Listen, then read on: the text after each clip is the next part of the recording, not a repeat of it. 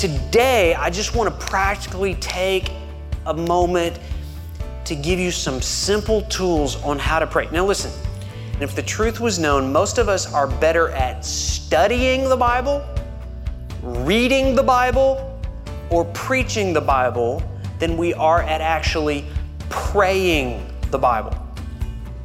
And my greatest fear is that if you just read the Bible and study the Bible, you're going to be a Bible fathead and you're going to miss the transformation that God wants to accomplish through the Bible in your life. So, I'm going to give you just three real simple ideas about how to simply pray the Bible.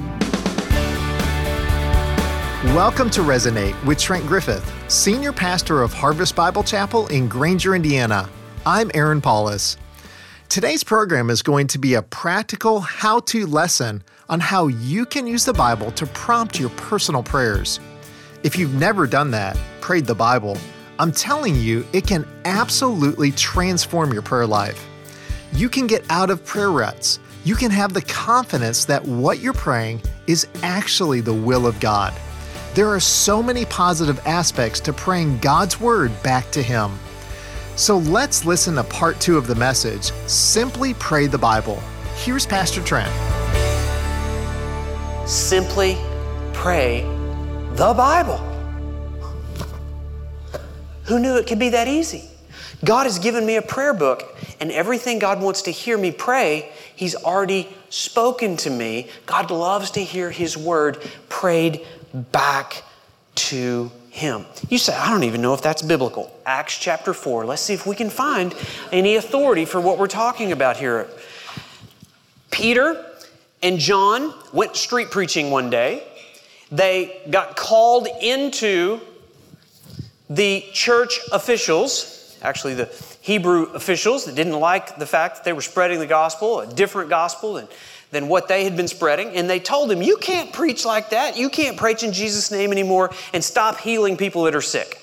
And so he warns them, he threatens them. And, and so they go back to church, and we pick up the story in verse 23.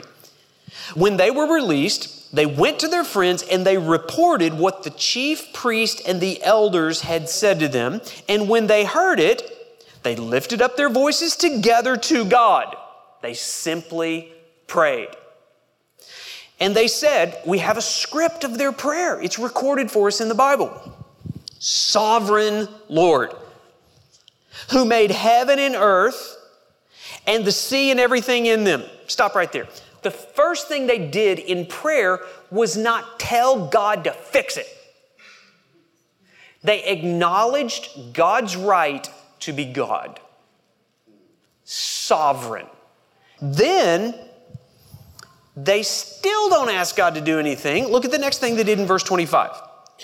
Who through the mouth of our father David, your servant, said by the Holy Spirit, stop, pause. In your Bible, look at your page. Are the next few lines indented or bracketed? Are they kind of set apart in some ways? Why? Why? Do you know why? It is quoting something that is already recorded in the Bible. So it's an alert to us that what we're about to read has we've already found those words in another part of our Bible previously. It's actually Psalm 2, the second chapter of Psalms, verses 1 and 2. But I want you to notice this is the transcript of the prayer they prayed. Right in the middle of their prayer, they use what they know God has already said as their petition. They use the language of the Bible incorporated in their prayer, and they pray what God has already said to them back to God. Let's read what He said. It says, Why did the Gentiles rage and the peoples plot in vain? The kings of the earth set themselves, and the rulers were gathered together against the Lord and against his anointed. End of quotation. But the prayer continues. Verse 27 For truly in this city, in other words, right here, right now, this is not about David. This is not about what he wrote a thousand years ago. God, we want you to know what's happening right here, right now. Notice, there were gathered Have we seen that word before? Where did we see the word gathered? It's right there in verse 26. They use the vocabulary of Psalm 2 and insert it right into their prayer to God. Gathered together against your holy servant Jesus, whom you anointed. Anointed. Where do we find that word? We find it right back up in Psalm 2. And so when David wrote this a thousand years ago, he didn't know who the anointed was. But now they're living on the other side of the cross and they know that the anointed one that David wrote about was actually Jesus. So they tell God about how Jesus has been treated and about how uh, they're receiving opposition because they've been speaking in his name. It goes on. Both Herod and Pontius Pilate, along with the Gentiles and the peoples of Israel. Why did they tell God about Herod and Pontius Pilate? Well, those were the people that were in opposition to Jesus, but they make a correlation between what David wrote in Psalm 2 the kings of the earth and the rulers. They just inserted proper nouns.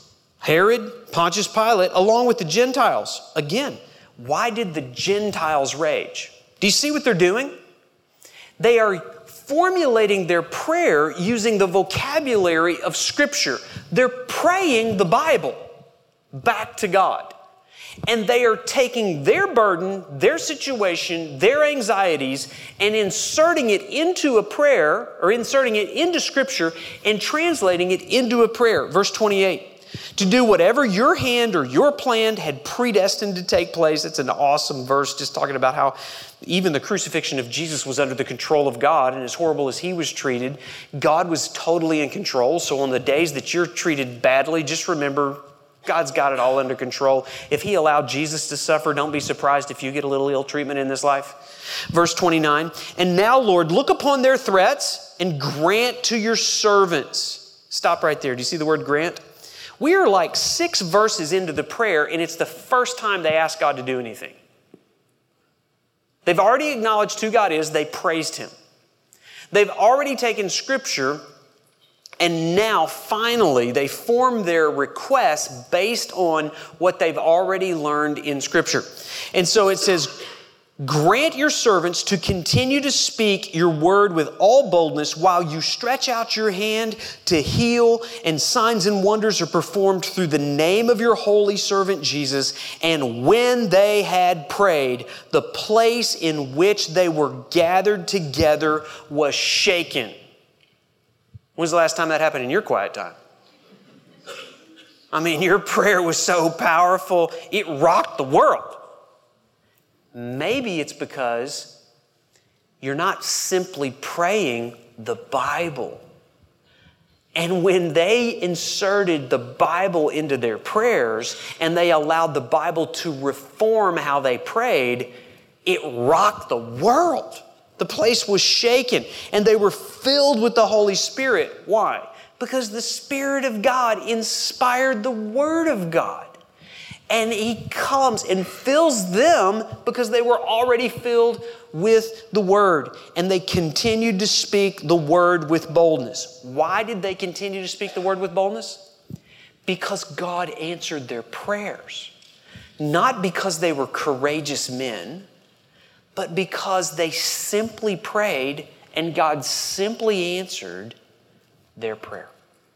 The Bible reforms how we pray, and the Bible informs what we pray.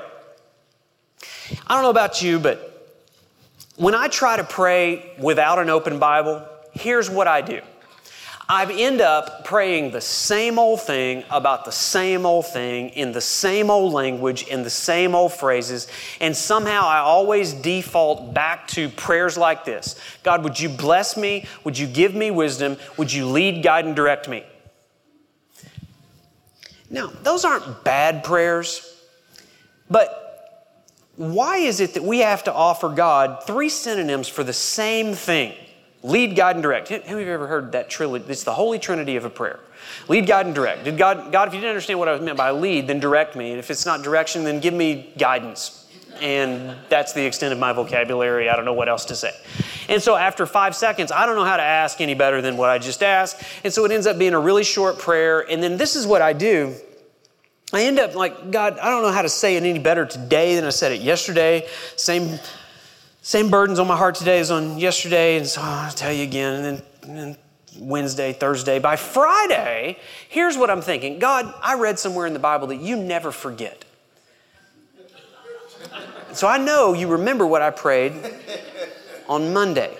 So God, just, just keep answering that prayer and we just kind of put it into perpetuity. God, just until I let you know otherwise, would you just keep answering the same thing? As a matter of fact, I don't even think I need to pray anymore because God, you never forget. And then I told you last week, because I have a very high view of the sovereignty of God, I think God's going to just kind of work it out however He wants to. I just don't think God really needs me to inform Him about things He needs to do. And so like, God, just take care of it. And yet, when I read the Bible, I see how God invites me to unload my burden on Him. And today, I just want to practically take a moment to give you some simple tools on how to pray. Now, listen, this is Harvest Bible Chapel, and if the truth was known, most of us are better at studying the Bible, reading the Bible, or preaching the Bible than we are at actually praying the Bible. And my greatest fear is that if you just read the Bible and study the Bible, you're going to be a Bible fathead and you're going to miss the transformation that God wants to accomplish through the Bible in your life. So, I want to give you just three real simple ideas about how to simply pray the Bible. Number one, open your Bible. Really? I mean, come on, I came to church for that. No, I'm serious. I meet so many of you that actually don't have one of these. They invented a printing press, they're accessible. Uh, and now, now listen, you don't have to have, have to have the fanciest Bible in the world, but if you're using your wife's Bible or your grandmother's Bible in some archaic language or something, you might want to get your own Bible, put your name in it, spend some of your money on it. You're like, well, those things look expensive. If you spend more money monthly on your cell phone plan than you have ever spent on a copy of God's Word, you probably need to invest a little money in a Bible. Some of you don't think twice about dropping $200, $300, $400 for the latest phone that comes out. But you've never spent $50 or $100 on a good Bible that's going to last you for a decade or more. This Bible, I spent probably $50 on this Bible. And uh, uh, Matt Mendenhall, he stole this Bible. And he, he actually sent it off to like England or somewhere, and he put an incredibly nice calf skin on it. I mean, he spent probably $150 on that, and then gave it back to me as a gift. And th- that was like a couple of three years ago, and I mean, it still looks new. Some of you say, well, that's because you probably never read it. No, I read it all the time mark it up, and one of these days, uh, this thing's probably going to outlive me, which means what? My kids are probably going to get it. And they're going to open it up and they're like, wow, God was meeting with him on that day, and there's my name. Oh, he was praying for me that God would fix me. Yeah. So Open your Bible, and there is something about having something you can actually physically touch. I know you have iPads and phones that have Bible apps. I get it, I get it. But you need to actually have a Bible, a writing instrument, and a journal that becomes where you're going to record some simple prayers. I, I have a prayer journal. Just write these things out. For me, there are a lot of mornings I can't pray because I can't focus. My mind is racing too fast. I'm trying to read the scripture too fast. One thing that slows me down is I write my prayer or I write God's word because I can't write real fast. It slows my brain down. Now I can actually have a conversation with God while I'm reading my Bible. So I've got to have a place too. So let's say it's. Um, at 6 o'clock, 6.30, 7 o'clock, whatever time you wake up, you're like, I'm going to prioritize my prayer before I race out to my day. So for me, I got to have a cup of coffee. Um, some days I've got to have a shower. Now I get to the place of prayer, have a designated place where you go. It's, it's my place. I open my Bible, and here's what you're simply going to do you're simply going to read a verse or a half of a verse. Now, reading, I told you earlier, reading is, is not sufficient. So when we talk about reading the Bible, I want you to understand as important as the Bible is and how it changes us, and reading it can change you, there is something more than just reading it. Just reading the Bible is not a prayer. Get it? You're not praying, you're reading. So you have to have something more than the Bible. What is that? It is your list of concerns, all right? Some of you, you actually have a physical list. Maybe it is your journal or your prayer list or a prayer app. But for most of us, it's just stuff on our heart. If I raced up to you, I took you by the arms, and I said, Give me five things I can pray for you right now. You could, uh, uh, my wife and my four kids. You could do that, couldn't you? And you could probably take a second, like this for my wife, that. Is there anything I pray for you? Oh, oh yeah, yeah. So uh, be sweeter at home. That I would actually pray. Um, that I would make more money, and then, and so all of those things are are stuffed into your heart. Even if you're not a believer, you have this stuff, right? That God would fix your boss. God would give you a better job. That the health report would be better. All of us have this stuff. Listen to me. Making the list is not praying. Get it? So you're going to take the list to the Word of God. There's one more thing. I don't know about for you, I've got to have structure, or I, I just, I go ADHD. There's just a thousand things to think about. So for me, I need a tool. We gave you a tool last week. P R A why? Do you remember that?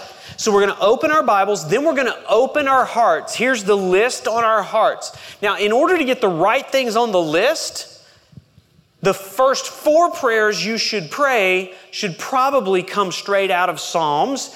Psalm 119, verse 36 Ask God, would you incline my heart to your testimonies and not to selfish gain? Be honest, almost everything on our list is us focused. It's focused on me. God, would you make my life easier and give me more stuff? That's 90% of what's on our list, right? Take away the disease, give me more money, make my husband behave better, make it easier for me. But if you were to pray this prayer before you make, your list, how's it going to change your list? It's going to make your prayer a lot more God centered than you centered. And then unite my heart. Teach me your way, O Lord, that I might walk in your truth. Unite my heart to fear your name. Our hearts are so scattered, it, it, fears so many other things. We want God to single focus, unite my divided heart. Satisfy my heart, Psalm 90, verse 14. Satisfy us in the morning with your steadfast love, that we may rejoice and be glad all of our days. Now, listen, if you really did pray this in the morning and you left your house already satisfied, how much less stuff would you go after? That we may rejoice and be glad all our days, even our Mondays and Thursdays and every day that's difficult in between. And then finally, Open my eyes that I may behold wondrous things out of your law. Psalm 119, verse 18. So once you've prayed that prayer, now you can actually open the Bible. And when you open the Bible, you have to open your eyes to see what's there. Using the structure, you can say, I, I need to look for something to praise God for. Did you see that in Acts chapter 4? Sovereign Lord. Praise God for being sovereign.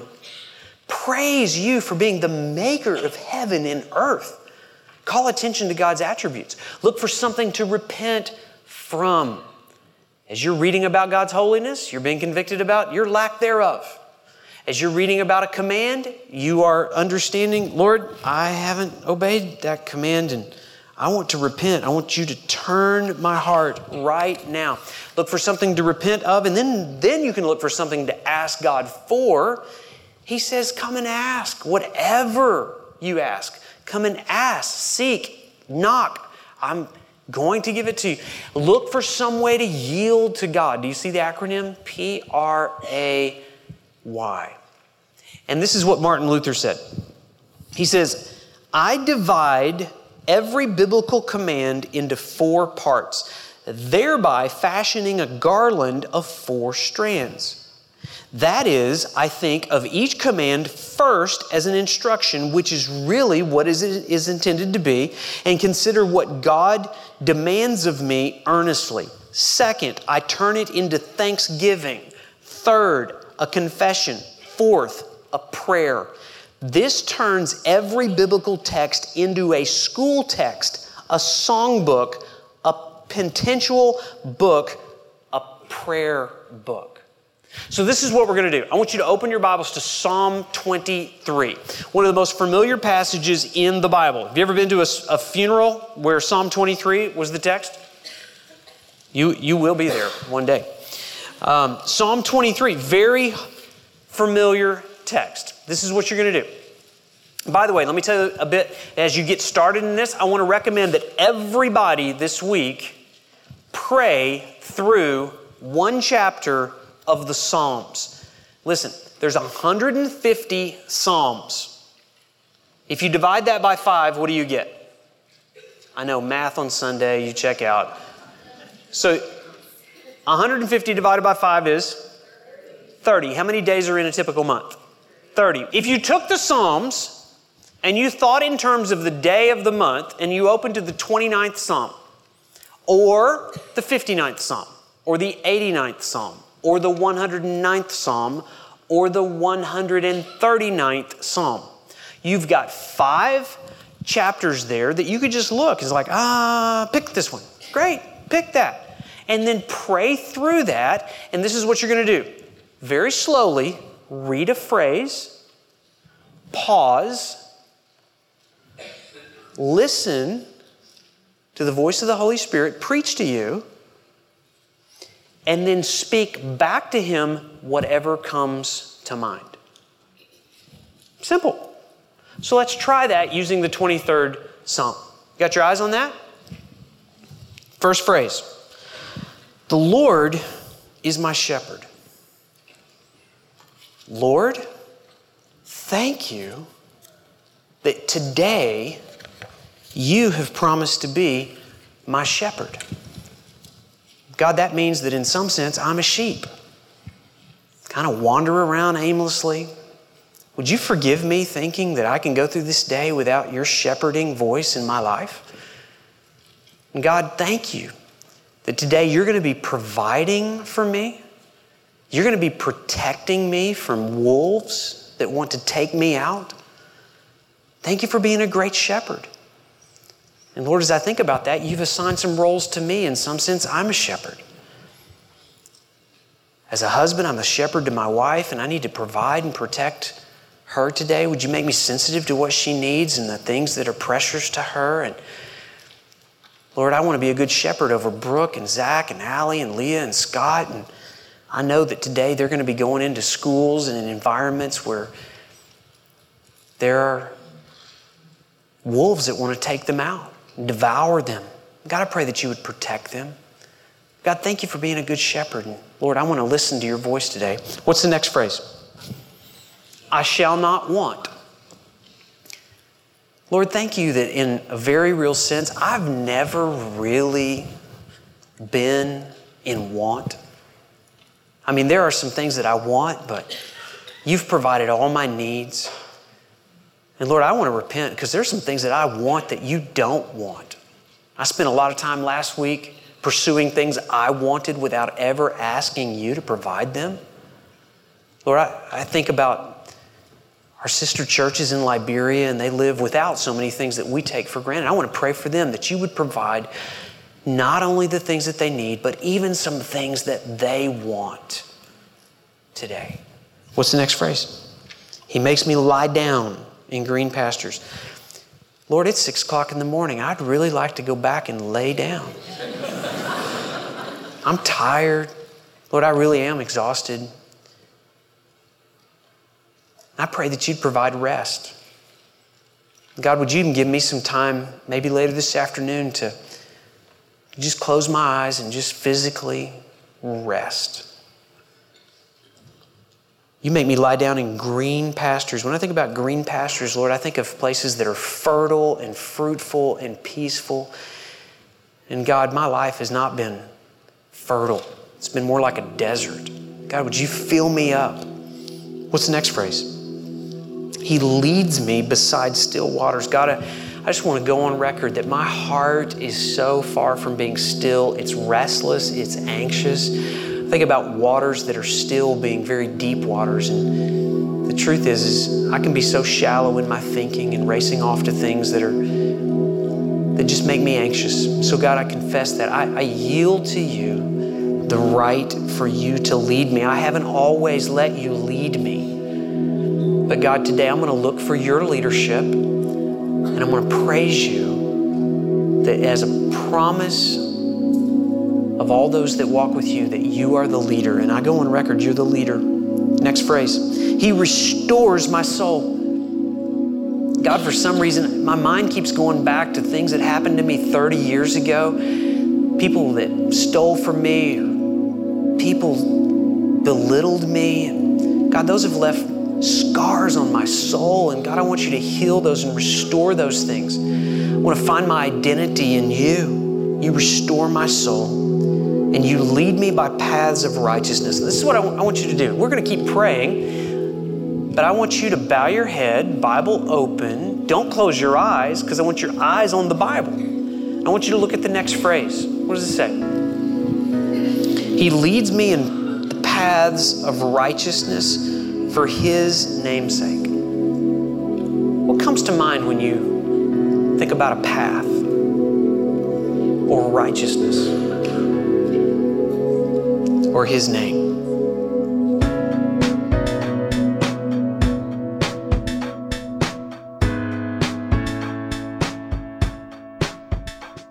Using the Bible to guide your prayers is a really helpful way to breathe new life into your own times of personal prayer. We've been listening as Pastor Trent Griffith has modeled for us what simply praying the Bible looks like. Do you need a church home? If so, you're invited to join us for a worship service at Harvest Bible Chapel. For more information about service times and campus locations, just go to harvestgranger.org. Again, that's harvestgranger.org. Or if you're on Facebook, just look for Harvest Bible Chapel Granger. Well, thanks for listening today. I'm Aaron Paulus, and my prayer is that God's Word would inform your prayers and resonate in your heart and mind this week. Resonate with Trent Griffith is a radio ministry of Harvest Bible Chapel Granger. Visit us online at harvestgranger.org.